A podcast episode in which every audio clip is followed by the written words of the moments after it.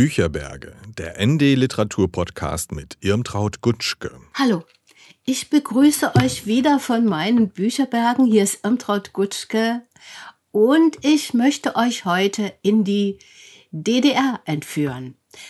Ein Ausflug, der euch Spaß machen wird, zumal auch viel Spielerisches dabei ist.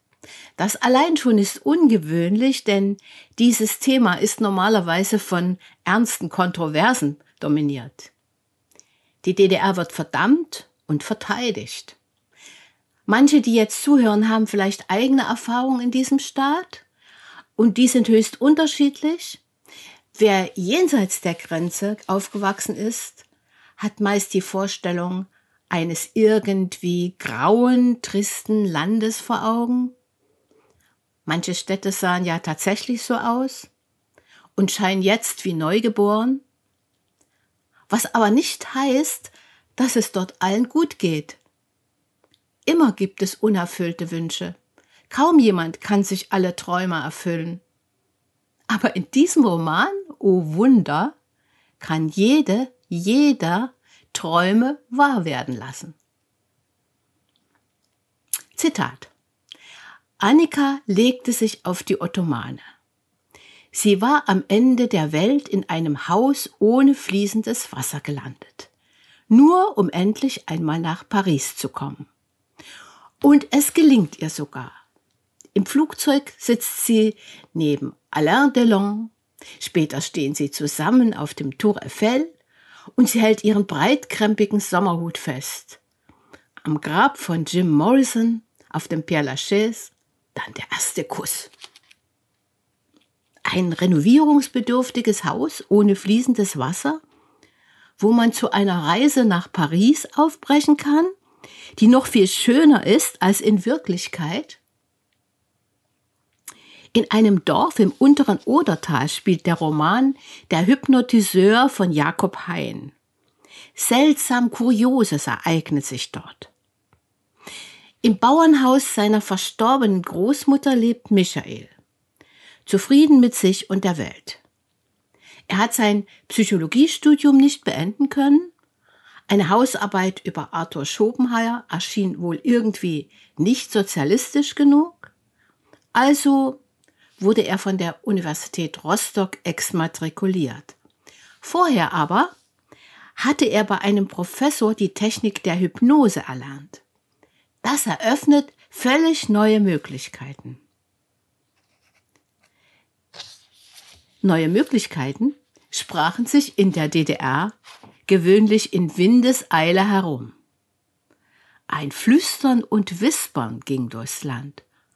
Wo alles so bescheiden war, waberte die Sehnsucht, etwas Besonderes zu ergattern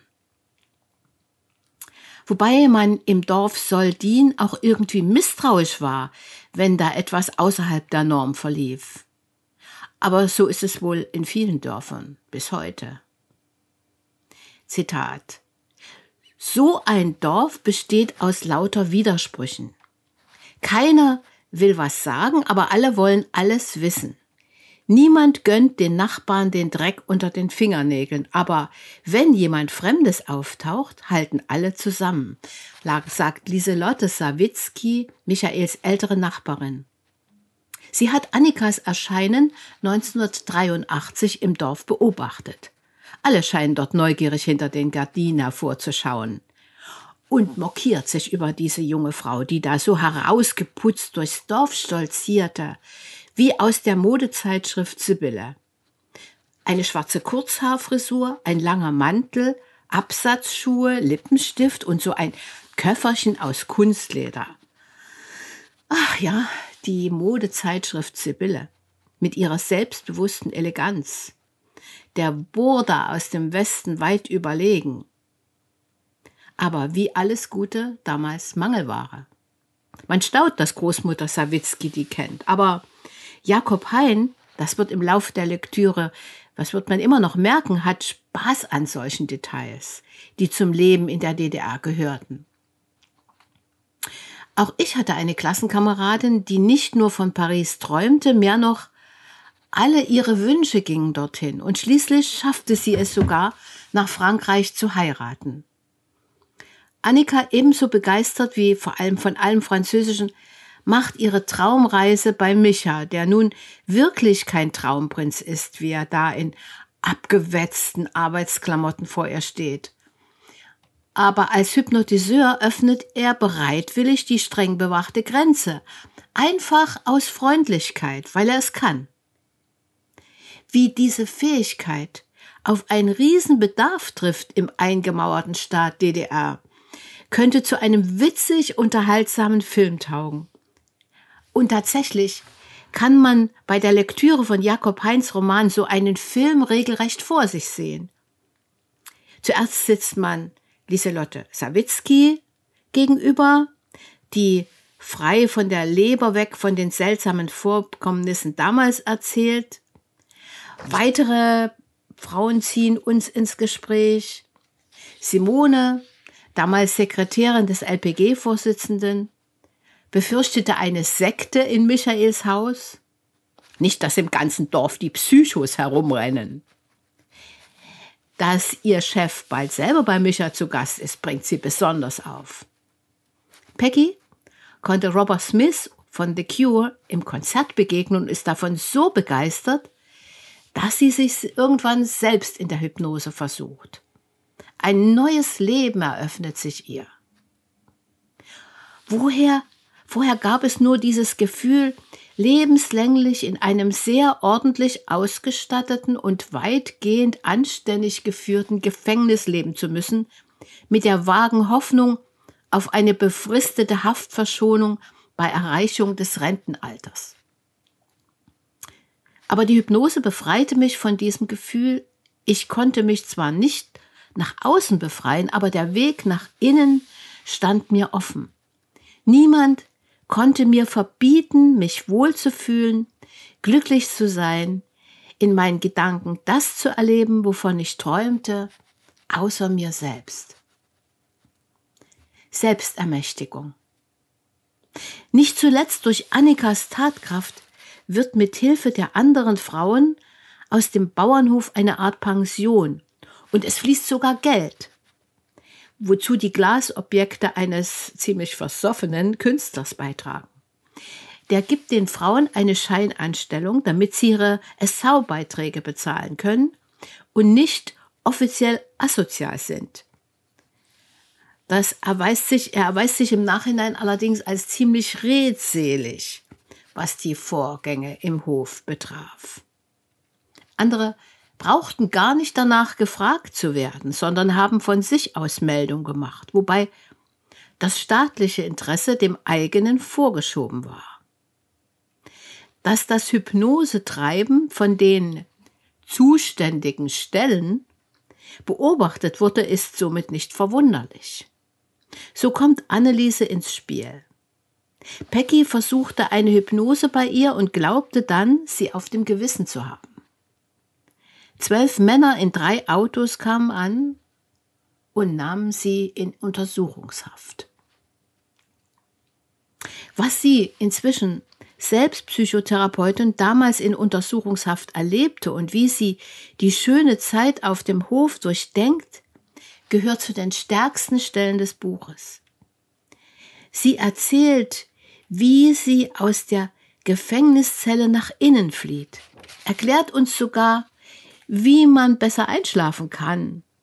Erst auf die Zingerdecke schauen, mit offenen Augen und einatmen und sich dann mit geschlossenen Augen auf ein langsames Ein- und Ausatmen konzentrieren. Schließlich kommt es zu einer überraschenden Gegenüberstellung. In verschiedenen Tonarten aus unterschiedlichen Perspektiven erzählt Jakob Hein. Auf geradezu selbstverständliche Weise fügt sich aus vielen winzigen Details und privaten Befindlichkeiten der Mikrokosmos eines ostdeutschen Dorfes zusammen, vielleicht gar überhaupt der DDR. Wie die nach außen hin egalitäre DDR-Gesellschaft im Inneren auch von Kungelei lebte, nach dem Motto eine Hand wäscht die andere, wie jede, jeder versuchte, die eigenen Schäfchen ins Trockene zu bringen nach dem Motto Privat geht vor Katastrophe. Es macht Spaß, wie Jakob Hein das pointiert vor Augen führt. Beim Schreiben mag er ein Publikum vor Augen gehabt haben, äh, die, was das, das richtig beim Wiedererkennen sich amüsiert und lacht. Immer wieder gibt es im Text kursiv gesetzte Begriffe wie Egri Bikaver. An diesen ungarischen Rotwein erinnere ich mich gut. Öffentlicher Fernsprecher. Die Schreibmaschine Erika. Die Zigaretten Duett. Der Weinbrand Goldkrone und, und, und. Doch dies ist mehr als ein DDR-Panoptikum. Dass wir in etwas eintauchen, das für die einen fast vergessen, von den anderen womöglich nie ganz verstanden worden ist, mag tatsächlich zum Reiz dieses Buches gehören. Allerdings ist manches davon auch in die Gegenwart gewandert.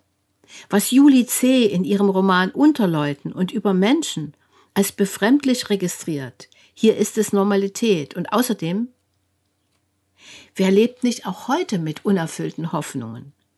Würde man es nicht selber gern erleben, wie sich hinter einem verwitterten Holztor ein Ausweg eröffnet? Flucht in eine gedankliche Freiheit. Stimmt es, dass keine echte Reise so schön sein kann wie eine in Hypnose? Michael im Buch dieser Eigenbrötler auf seinem Bauernhof hat, wie gesagt, nur ein abgebrochenes Psychologiestudium. Dr. Med Jakob Hein hat eine Praxis als Psychiater. Im Reich der Wirklichkeit ist man nie so glücklich wie im Reich der Gedanken.